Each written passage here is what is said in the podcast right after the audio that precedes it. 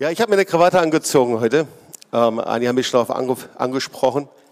Ähm, ja, heute äh, wird rund um die Uhr von Juden aller Welt dafür gebetet, dass der Messias kommt, nicht wiederkommt, sondern dass der Messias kommt. Für uns kommt er wieder. Sie beten für das Kommen des Messias. Und dann um 17 Uhr unsere Zeit, 18 Uhr israelische Zeit, äh, wird in Israel gebetet. Und ich dachte mir, was wäre eigentlich, wenn der Herr die Gebete erhört?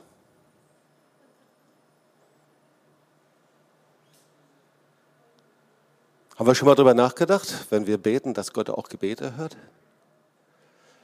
Oder sind wir so säkular inzwischen, dass wir gar nicht mit dem rechnen, was passiert? Ob das Wiederkommen Jesu ist, ob das jetzt heute in 20 Jahren, 50, 100 oder ob das sein Eingreifen ist. Wir lesen ja im Wort Gottes, dass wenn wir beten, dass er unsere Gebete hört, stimmt's? Und dass er es gerne hört. Und wir wissen auch, dass er kommt. Ich habe gedacht, ich möchte vorbereitet sein, ein bisschen wenigstens. Und gleichzeitig glaube ich, dass heute ein besonderer Tag ist. Und zwar ein Tag, an dem einfach nicht nur der Herr sich mächtig bewegt, weil wir das sagen, weil wir es glauben, sondern weil ich glaube, dass das der einzige Weg ist, das unser Leben verändert. Und gleichzeitig denke ich, wir brauchen es wirklich immer wieder neu aus unserem Lockdown rauszukommen. Ich weiß nicht, wie es dir geht, aber ähm, ich empfinde das schon extrem. Ähm, klar, die ersten drei, vier Monate, dann sind sechs Monate, acht Monate, manchmal, wenn man dann Nachrichten hört, die nicht so ermutigend sind und ist hinter dieser Maske und gerade auch diesen ganzen Regularien, die wir einhalten und einhalten wollen. Und doch gibt es so eine innere Verisolierung, ein inneres Lockdown, das wir immer überwinden müssen. Und der einzige Weg, das zu überwinden, das haben wir von Anfang an gesehen und Gott hat darüber gesprochen, ist nicht auf dem Weg der horizontalen, sondern auf dem Weg der vertikalen, das heißt in unserer Beziehung zum Herrn. Ich erinnere mich, wie zu Beginn des Lockdowns im März 2020 der Herr immer wieder darüber gesprochen hat und gesagt, das ist die Zeit, in der ich mein Volk testen werde. Und dieser Tester wird so sein, werden sie wirklich auf diesem Fundament stehen? Werden sie da drauf stehen? Werden sie wirklich in meiner Beziehung bleiben und sein? Oder werden sie sich immer mehr abbringen lassen, verisolieren, untertauchen in einer Welt von Medien und Social Media und Netflix und was es alles gibt, sondern eintauchen in meine Gegenwart. Ich habe ein Wort für euch mitgebracht. Ähm, ich glaube, der Herr möchte zu euch sprechen. Und da ich schon Heilungssohn erlebt habe, aber trotzdem noch meine Brille brauche, wegen der Kurzsichtigkeit, setze ich sie auf.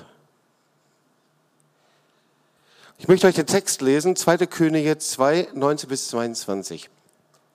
Eine ganz interessante Geschichte, die wir so gut kennen über Elisa. Und die Einwohner der Stadt Jericho sprachen zu Elisa, Herr, wie du siehst, hat unsere Stadt eine ausgezeichnete Lage, aber das Wasser ist schlecht, ist vergiftet und verursacht immer wieder Fehlgeburten. Er sprach, bringt mir Herr eine neue Schale und tut Salz hinein. Und sie brachten es ihm. Da ging er hinaus zu der Wasserquelle, warf das Salz hinein und sprach, so spricht der Herr, ich habe dieses Wasser gesund gemacht. Es wird keinen Tod und keine Fehlgeburten mehr verursachen. Seitdem ist das Wasser gut und ist bis heute so geblieben, genau wie Elisa es gesagt hat. Es lohnt sich, diese Geschichte anzuschauen und zuallererst ähm, möchte ich euch nicht erschrecken, aber es passt einfach zu der Predigt. Vielleicht könnte man das erste Bild zeigen. Ähm, dieses Zeichen, das ist auf manchen ähm, Flaschen, Wasserflaschen oder wie auch immer, das ist das Kennzeichen für Gift. Ja, also schlechter Beginn für eine Predigt, oder? das ist das Kennzeichen für Gift. Und Definition, Gift ist ein Stoff, der Lebewesen durch Eindringen in den Organismus ab einer bestimmten geringen Dosis einen Schaden zufügt und zerstören kann und töten kann. Ja, beim Gift ist es also so, man merkt es nicht sofort, sondern naja, ob das jetzt Nikotin ist oder, oder Drogen oder Alkohol oder äh, es können auch ähm, viele andere Dinge sein, aber die Folgen sind oft versteckt und dann langsam entwickeln sie sich und wenn man dann merkt, wie sie ihre zerstörende Kraft entwickeln, dann ist es meistens schon zu spät und sie fügen Schaden zu, meistens sogar Schaden, den man nicht wieder reparieren kann. Das ist die Folge von Gift. Und in der Bibel ist das natürlich, wissen wir, ein Bild für Sünde, für Gericht, etwas, was schädigt und zerstört. Und darum geht es in dieser Geschichte von Elisa und dem vergifteten Wasser. Und ihr Lieben, es ist eben nicht nur eine Geschichte von Reinigung und Heiligung, sondern es ist eine Geschichte, in der die Schuld der Vergangenheit sichtbar wird, die Auswirkungen auf Bewohner hat. Das heißt, hier geht es auch um Vergangenheit und wie die Vergangenheit Auswirkungen hat. Und es ist das Bild, wie wir an einer Quelle sitzen. Und als Christen natürlich leben wir auch in, an der Quelle. Und wie diese Quelle durch den langen Schatten der Vergangenheit vergiftet werden kann. Und sogar für die Bewohner des Landes unfruchtbar wird. Und deswegen zuallererst mal so ein paar Gedanken zur Geschichte. Wir sind ja viel eben auch unterwegs mit dem Marsch des Lebens.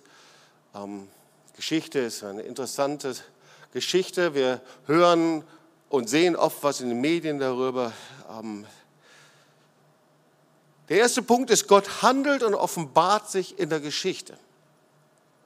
Also Geschichte ist nicht nur eine Abfolge von Jahrhunderten und Jahren und Tagen, sondern es ist die Zeit, in der Gott als Schöpfer wirkt und er alles, sagt das Wort Gottes, in seine Hand hält. Psalm 31, meine Zeit steht da, steht in deinen Händen. Oder Offenbarung 22, 13 steht, ich bin das A und das O, Anfang und Ende. Naja, Alpha und Omega. Ja, bei der Schöpfung war er mit dabei und bis zum Schluss. Der Geist und die Braut, sie sprechen, kommen. Also Jesus ist der Herr über Vergangenheit, Gegenwart und Zukunft. Er ist der Herr darüber. Nochmal über Vergangenheit, über Gegenwart, er ist der Herr über Zukunft. Aber deswegen, weil er der Herr ist, der auferstandene Jesus, muss eben alles mit ihm versöhnt sein. Die Vergangenheit muss mit ihm versöhnt sein, die Gegenwart muss mit ihm versöhnt sein und auch das, was kommen wird. Es gab hier mal einen Theologen in Tübingen, der hieß Josef Ratzinger, er war katholischer Theologe, wurde später Papst Benediktus, und er sagte folgendes, die Offenbarung Gottes ist in der Geschichte verwoben und eingefügt. Ja, das kann man in der Bibel sehen. Zum Beispiel die Geburt Jesu, Markus 1, 21. Als die Zeit erfüllt war, wurde Jesus geboren. Das heißt, da wurde etwas abgeschlossen zu einer speziellen Zeit. Das war keine Option, dass Jesus 2015 oder 2021 geboren wird, sondern es war im Jahr Null, genau zu dieser Zeit. Der Herr denkt im geschichtlichen Rahmen genauso das Volk Israel in der Wüste, Gottes Eingreifen und die Befreiung aus Ägypten. Und dann eben wurde Pessach eingesetzt. Wir können nicht nachlesen, dass dann eben im Wort Gottes, dass der Herr im Wort Gottes sagt, okay, das Geschehen ist geschehen, schaut nach vorne, sondern 2. Mose 12, 14, ihr sollt diesen Tag als Gedenktag haben. Das ist Gott wichtig. Sei jeden Tag neu, jedes Jahr neu, jedes Jahr neu, immer wieder gedenken. Äh, und durch das Gedenken wird das, was er getan hat, lebendig. Oder viele sagen, wenn sie sich die Geschichte Israels anschauen, ja, die Vertreibung 70 nach Christus und wie Gott sie zusammen und zurückgebracht hat und dann die Staatengründung 48, sagen, allein das ist für sie ein Zeugnis vom Herrn. Ja, und das ist erstmal wichtig. Unsere persönliche Geschichte besteht ja auch aus Vergangenheit, Gegenwart und Zukunft. Und wir wissen, dass die Vergangenheit, die Geschichte der Vergangenheit kann Segen sein, boah, wenn du die, all die Dinge erlebst und erzählst und all das, was du erlebt hast, oder aber auch die Dinge, die nicht gut waren, die können eben dann auch noch weiterwirken, können bis zum Fluch werden sogar. Also sie können Tod bedeuten oder Leben bedeuten. Sie können versöhnt sein oder sie können unversöhnt sein. Die Geschichte, die Vergangenheit kann uns eben gefangen nehmen und ein Gefängnis stecken oder aber wir können befreit von ihr leben. Und so heißt übrigens auch das Thema dieser Predigt, befreit von dem Schatten der Vergangenheit leben. Also ein Leben unter dem Schatten der Vergangenheit, auch das gibt es. Interessanterweise leben viele Menschen unter einem Schatten der Vergangenheit auch wenn sie es nicht möchten. Und wir wissen, da gibt es unheimlich viele Diskussionen darüber, sogar theologische Diskussionen. Ja. Weil viele meinen eben, dass die Vergangenheit keine Auswirkungen hat. Aber wenn man dann genauer hinschaut, dann sind eben dann die Traumata doch da. Depressionen, Ängste, Leere und so weiter und so weiter. Auch wenn wir schon längere Zeit Christen sind. Viele wehren sich wirklich vehement und sagen, lass mich in Ruhe. Ihr mit dieser Vergangenheit. Schaut doch mal endlich nach vorne. Ich bin befreit durch meine Bekehrung. Und trotzdem leben wir sehr oft weiter dem Schatten der Vergangenheit. Irgendwie so, als ob wir noch faule Früchte essen müssten. Als ob, das, als ob etwas noch nicht zerbrochen wäre. Und Viele leben mit so einer Art Theologie, die dann doch oft zu einer Schutzbehauptung oder manchmal auch zu einer Selbsttäuschung dann geworden ist. Ja, sie heißt, durch das Blut Jesu ist alles passiert, Jobst. Höre ich sehr, sehr oft, auch wenn ich in Gemeinden unterwegs bin, ist alles passiert. Vergangenheit erledigt. Schuld, Sünde erledigt. Krankheit erledigt. Das steht doch in der Bibel. Siehe, ich mache alles neu. Und hat Jesus nicht am Kreuz gesagt, es ist vollbracht. Und für manche ist es eben dann doch, dass Erlösung und Rettung eben heißt, dass ich die Vergangenheit beiseite schieben kann, verdrängen kann und mich nie wieder auseinandersetzen muss. Und trotzdem, wenn man dann genauer hinschaut, ist immer noch dieses Leben unter dem Schatten der Vergangenheit, weil das Wort Gottes sieht es anders. Das Wort Gottes sieht, ja, am Kreuz von Golgatha ist alles verbracht. Wer kann dazu Amen sagen? Ich denke, wir alle, oder? Er ist für meine Sünde, er ist für deine Sünde gestorben, damit wir ihn heute immer wieder um Vergebung bitten können. Er ist für deine Krankheit gestorben, aber nicht damit du heute krankheitsfrei bist, in einem Art krankheits- und keimlosen Zustand, sondern damit du an jedem Tag neu Heilung empfangen kannst.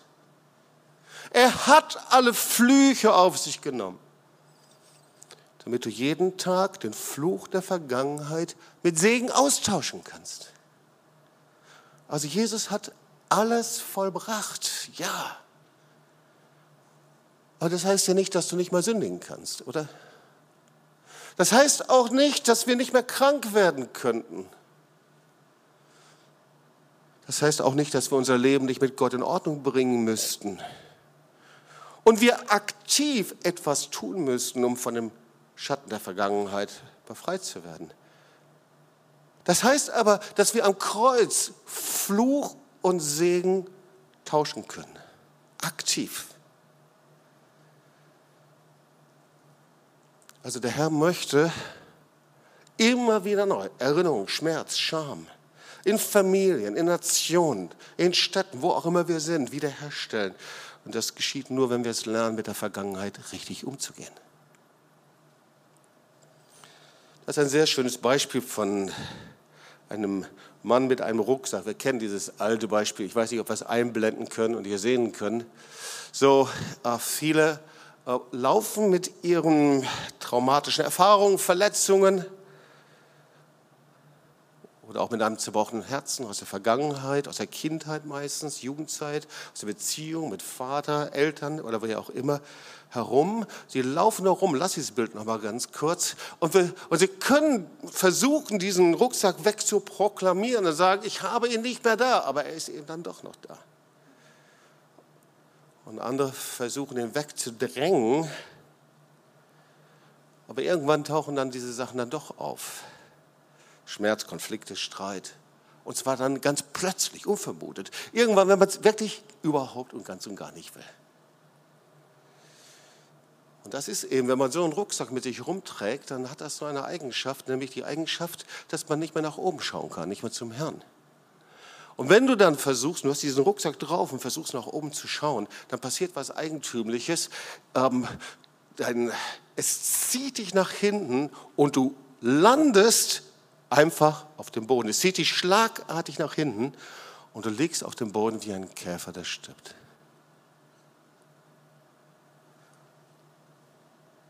Der einzige Weg ist, Stück für Stück aus diesem Rucksack herauszubringen. Der Herr will uns von dem Gepäck befreien, denn Jesus hat am Kreuz alles vollbracht, ganz klar. Nur die Frage ist, wie wir es ergreifen, wie wir täglich damit leben. Also nochmal, dass wir das noch verstehen, dass Jesus alles getan hat. Das heißt, es ist geschehen, aber ich muss weiter Verantwortung tragen. Und das ist ein ganz einfaches Prinzip. Du bist verheiratet und du hast einen Bund geschlossen. Herrlich, es ist geschehen. Aber das heißt, dass du jeden Tag Verantwortung tragen musst, du für deine Ehe. Du kannst es nicht dabei belassen, sondern jetzt gibt es was zu tun, oder?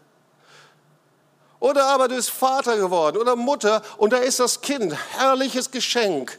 Aber du kannst es nicht liegen lassen, sich daran freuen, sondern jetzt geht es erst los. Du musst was damit machen, du musst es versorgen, du musst dich darum kümmern. Oder aber du hast in der Vergangenheit Fehler gemacht. Dinge sind schiefgelaufen, schreckliche Dinge. Und du hast es ans Kreuz gebracht. Du hast ihn um Vergebung gebeten, du hast Vergebung erlebt. Aber wir haben Verantwortung, heute aus den Fehlern zu lernen und etwas anders zu machen. Oder du hast Schulden gemacht in der Vergangenheit. Richtig knackig Schulden. Hast dich bekehrt. Hast dein Leben Jesus gegeben. Und dann springst du nicht weg und sagst, Halleluja, okay, liebe Bank, ich habe mich bekehrt, ich habe keine Verantwortung mehr, sondern du hast so lange Verantwortung, bis sie bezahlt wird. Oder du bist verletzt worden, missbraucht worden, geschlagen, gedemütigt und dann hast du dich bekehrt. Aber du lebst so lange unter dem Schatten der Vergangenheit, bis du geheilt bist. Weil das Wort Gottes sagt nicht, ähm, wenn du dich bekehrt hast, dann ist es over mit deinem zerbrochenen Herzen, alles okay, alles gut, sondern Jesus sagt, ich bin gekommen, um die zu heilen, die zerbrochenen Herzen sind. Psalm 147, Vers 3. Gott heilt die zerbrochenen Herzen sind und verbindet ihre Wunden. Oder in der Antrittspredigt Jesu, wir kennen das, als er nach Kapernaum geht, da zitiert er Jesaja 61. Der Geist des Herrn ruht auf mir, denn der Herr hat mich gesalbt. Und dann, er hat mich gesandt, um die zu heilen, die ein gebrochenes Herz haben. Also auch in Corona-Zeiten es ist die Zeit, das, was in diesem Rucksack ist, abzulegen am Kreuz. Mir begegnen jeden Tag Menschen, die weiter im Schatten ihrer Vergangenheit leben und sie haben sehr unterschiedliche Geschichten und doch ähneln sie sich manchmal. Und es ist eine Frage, welche Entscheidungen wir fällen, was wir damit machen. Verdrängen, beiseite schieben, anklagen. Was wir persönlich damit machen. Weil die Entscheidungen, die wir heute und hier vor Gott fällen, die haben Einfluss, natürlich. Einfluss auf unser Leben. Gott hat seinen Teil übernommen und wir müssen unseren Teil ebenso übernehmen. Das ist der erste Teil der Botschaft. Und wenn wir das so ein bisschen verstanden haben, können wir uns jetzt diese biblische Geschichte anschauen. Nämlich wir schauen zu Elisa. Da sind eben die Einwohner der Stadt Jericho und die sagen zu Elisa, Herr, wie du siehst, hat unsere Stadt eine ausgezeichnete Lage. Ja, also wirklich alle Voraussetzungen gegeben. Jordan in der Nähe, 35 Kilometer entfernt. Ähm, fruchtbarer Boden, jeder, der schon mal von Jerusalem zum Toten Meer gefahren ist, der weiß, wo, Jericho liegt. Du kommst daran vorbei. Aber dann sagen sie, das Wasser ist schlecht und verursacht immer wieder Fehlgeburten. Also vordergründig geht es um eine Quelle mit giftigem Wasser, aber dahinter steckt noch mal viel mehr. Also Jericho, diese uralte Stadt, ist übrigens die am tiefsten gelegene Stadt der Welt, 250 Meter unter dem Meeresspiegel. Und als die Israeliten begannen, eben Jericho einzunehmen, wir kennen diese Geschichte in Josua, Gott hat es ihnen geboten, da setzen sie massivsten Widerstand entgegen. Und in Josua 6 lesen wir, dass die militärischen Mittel Israels nicht ausreichten, Jericho einzunehmen. So massiv war der Widerstand. Das einzige Mittel, die einzige Hilfe war dann ein Erdbeben, das Gott schickte. Und Archäologen, die bestätigen das. Und wenn man heute nach Jericho kommt, da ist das neue äh, Jericho. Und dann auf der linken Seite, wenn man sich in Jericho fährt, da ist ein riesengroßer Erdhügel. Das sind die Ausgrabungen vom alten Jericho. Und die bestätigen das, ja, durch ein Erdbeben. Aber damals geschah noch etwas anderes. Und da, das ist uns oft nicht so bekannt. Aber für das Verständnis dieses Bibeltextes unglaublich wichtig.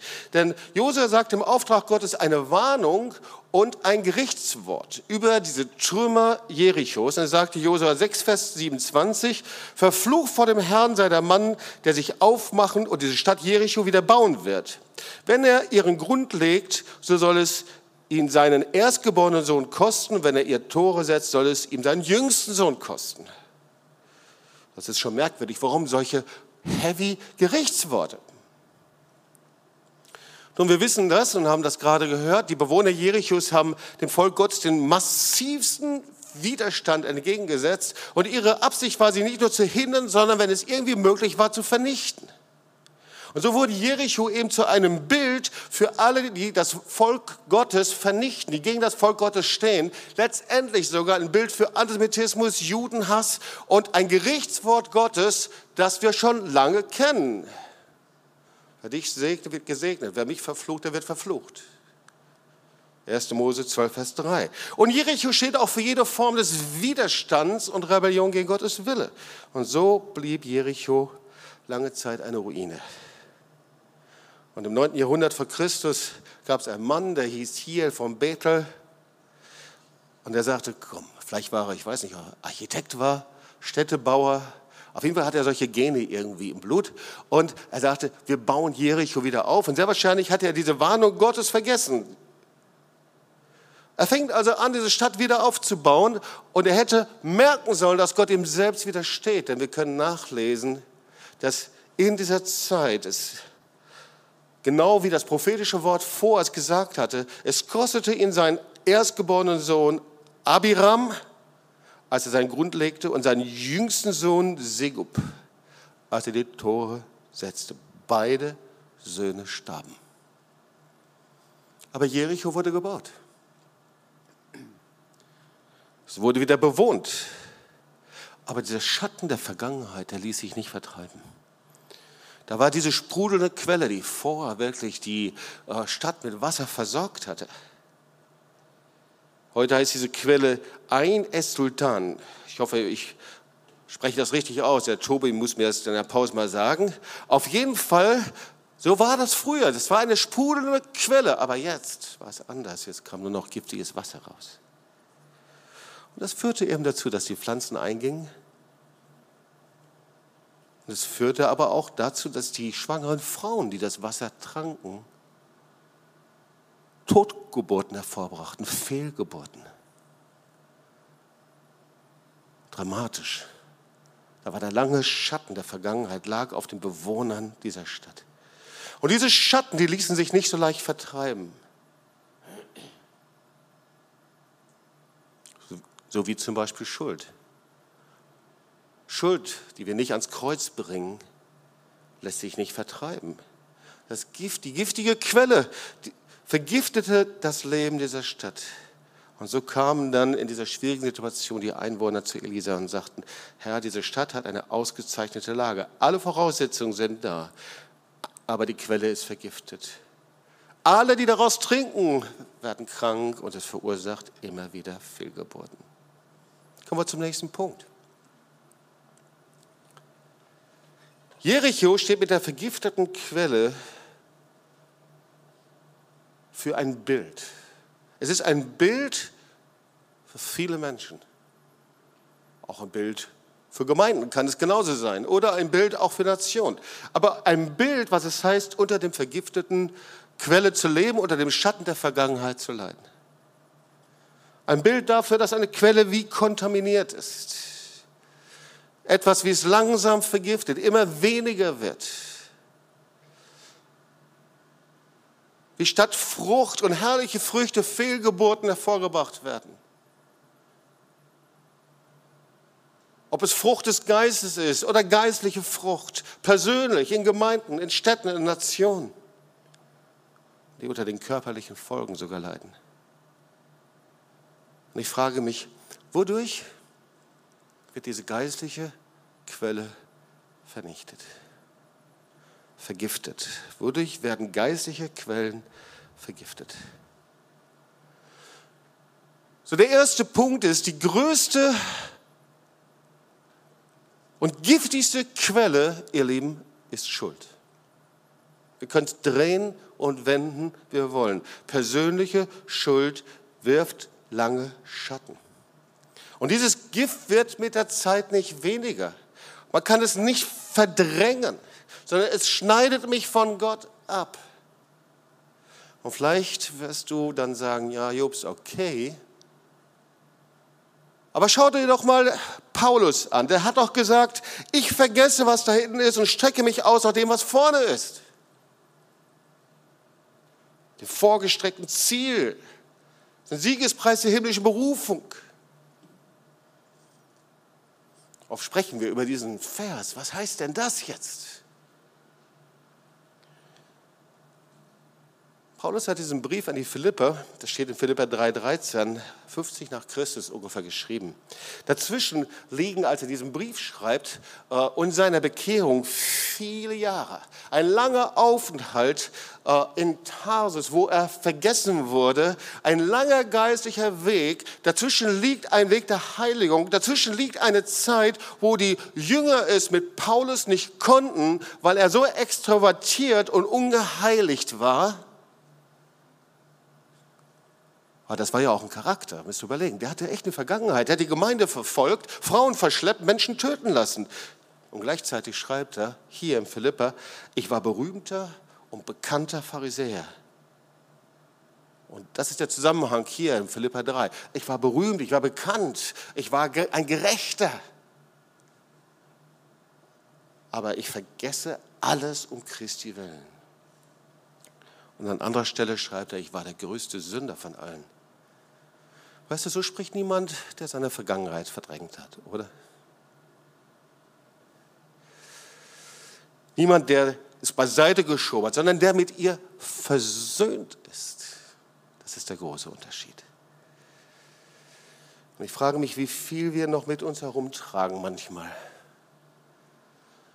Wie viel wir mit uns herumtragen an Lasten der Vergangenheit. Und ja, sehr wahrscheinlich hier in der Gemeinde und anderen Gemeinden, vielleicht bist du durch Glaubensgrundkurse durchgegangen, durch Next Step Kurse, durch Seelsorgeseminare, Seelsorgekurse. Aber irgendwann kommt mal der Punkt, dass du sagst, bitte, es reicht mir und an diese Dinge will ich nicht dran. Und dann ist es eben doch so, so viele Leichen im Keller, so viele Dinge, mit denen wir nicht umgehen, die wir nicht nach, äh, die wir nicht beim Namen nennen wollen.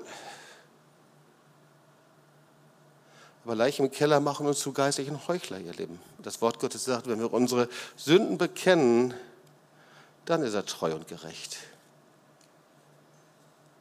Also der erste Punkt, und das ist die größte und giftigste Quelle, das ist, wenn ich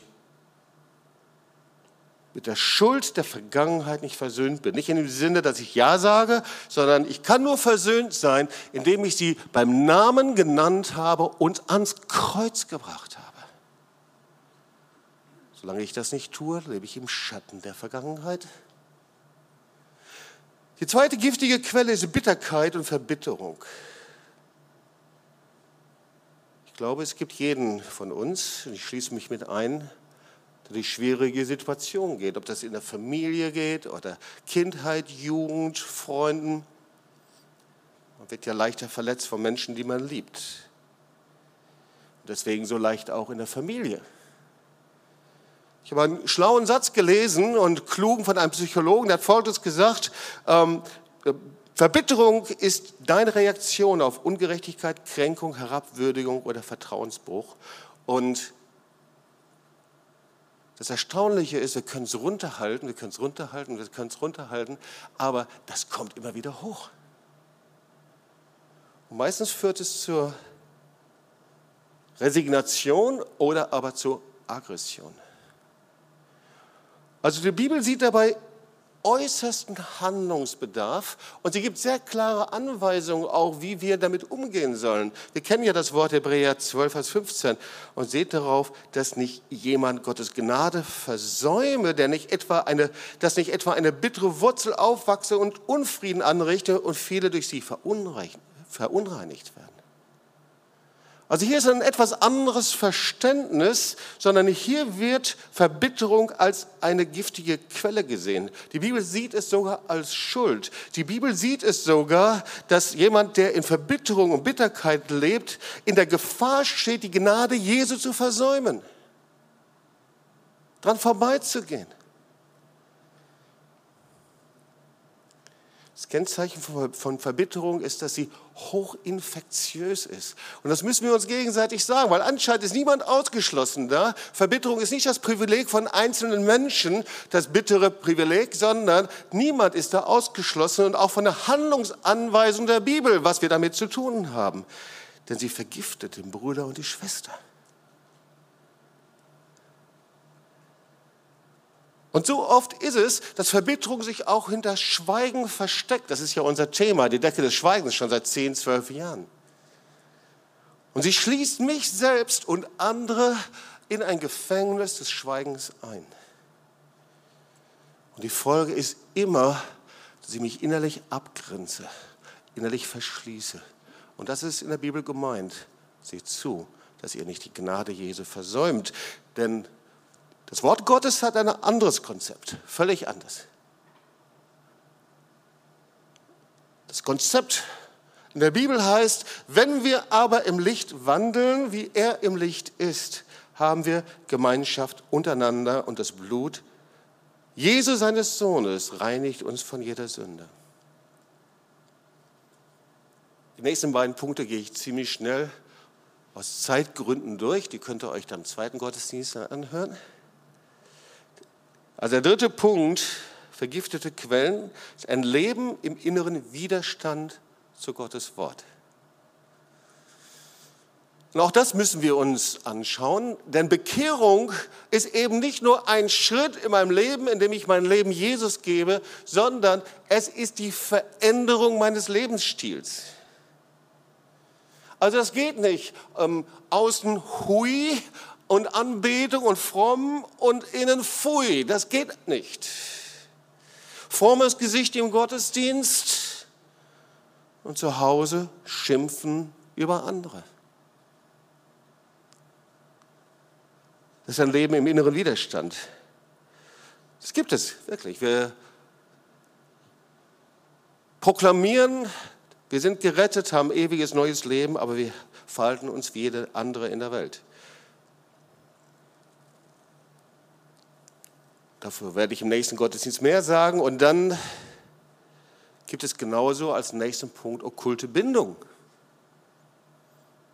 Vergiftete Quellen ist, wenn wir okkulte Bindungen und Belastungen, da wo wir die Tür geöffnet haben für die dämonische Welt, ihr Lieben, die nicht verschlossen haben und aktiv verschlossen haben. Da hat die dämonische Welt Anrechte auf mein Leben, ob das Wahrsagerei ist, in jeder Art und Form oder wie auch immer. Aber es vergiftet mein Leben, wenn ich es nicht aktiv ans Kreuz gebracht habe. Vergebung gebeten haben. Und hat Auswirkungen auf die Nachkommen. Die Geschichte geht weiter. Und das will ich dir nicht vorenthalten, weil ich finde das so cool. Also, da sagt Elisa, hol mir eine neue Schale und füll sie mit Salz. Und als sie ihm die Schale gebracht hatten, ging er damit vor die Stadt hinaus zur Quelle, schüttete das Salz hinein und rief, so spricht der Herr, ich habe dieses Wasser gesund gemacht. Es wird keinen Tod und keine Fehlgeburten mehr verursachen. Wow, wie wäre das, wenn unsere Gemeinden in Deutschland überall, ich schließe uns selber mit ein, ähm, wir keine geistigen Fehlgeburten mehr haben, keine Fehlgeburten in dem, was passiert, sondern einfach Neues macht. Seitdem ist das Wasser gut und ist bis heute so geblieben, genau wie Elisa es gesagt hat. So die neue Schale mit Salz, die neue Schale steht für Neubeginn und das Salz steht für Reinigung. Und beides heißt, erstens, Bewohner Jerichos, es gibt einen Neubeginn. Der Herr sagt das zu dir und mir, wenn du bereit bist und du möchtest, egal wo du stehst, es gibt einen Neubeginn. Und das Zweite ist das Salz, das steht dafür, ein Neubeginn geht es nur durch Reinigung, durch, nur durch das Blut Jesu, nur durch die Vergebung, nur durch die Gnade Jesu. Neubeginn und Reinigung. Das Wasser muss gereinigt werden. Und er geht hinaus und wirft dann das Salz in das Wasser. Und er spricht die Prophetie aus, so spricht der Herr. Und dann geht das, die Prophetie so weiter, nicht ich habe das Wasser gesund gemacht, sagt, der, sagt äh, Elia, sondern der Herr sagt, ich selbst habe das Wasser verwandelt. Wenn wir bereit sind zu einem Neubeginn, wenn wir bereit sind, durch das Blut des Lammes uns mit der Vergangenheit und Gegenwart und Zukunft versöhnen zu lassen, nach dem Maßstäben des Wortes Gottes. Dann sagt der Herr, ich mache alles neu. Alles wird verwandelt. Ich reinige all das, was vorher war, von allen schädlichen Bestandteilen.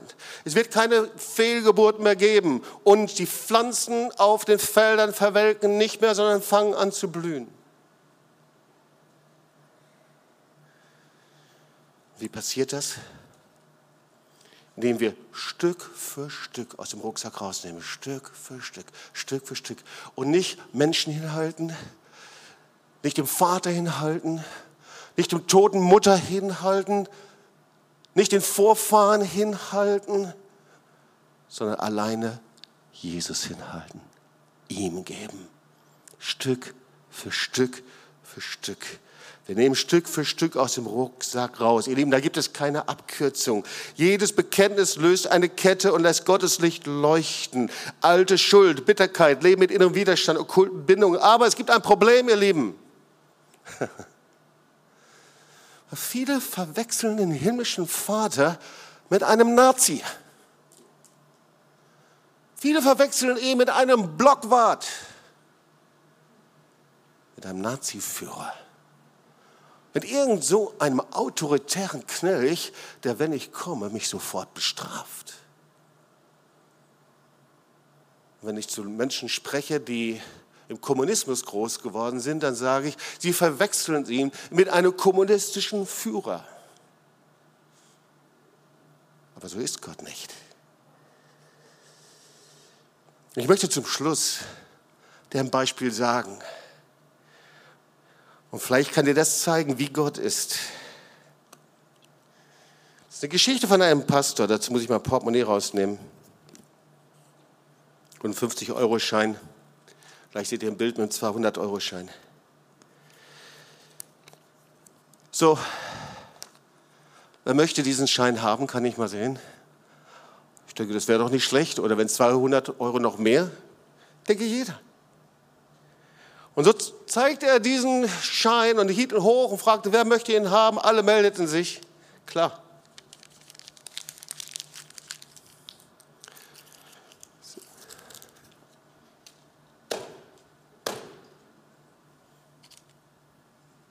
Wer möchte jetzt den Schein haben?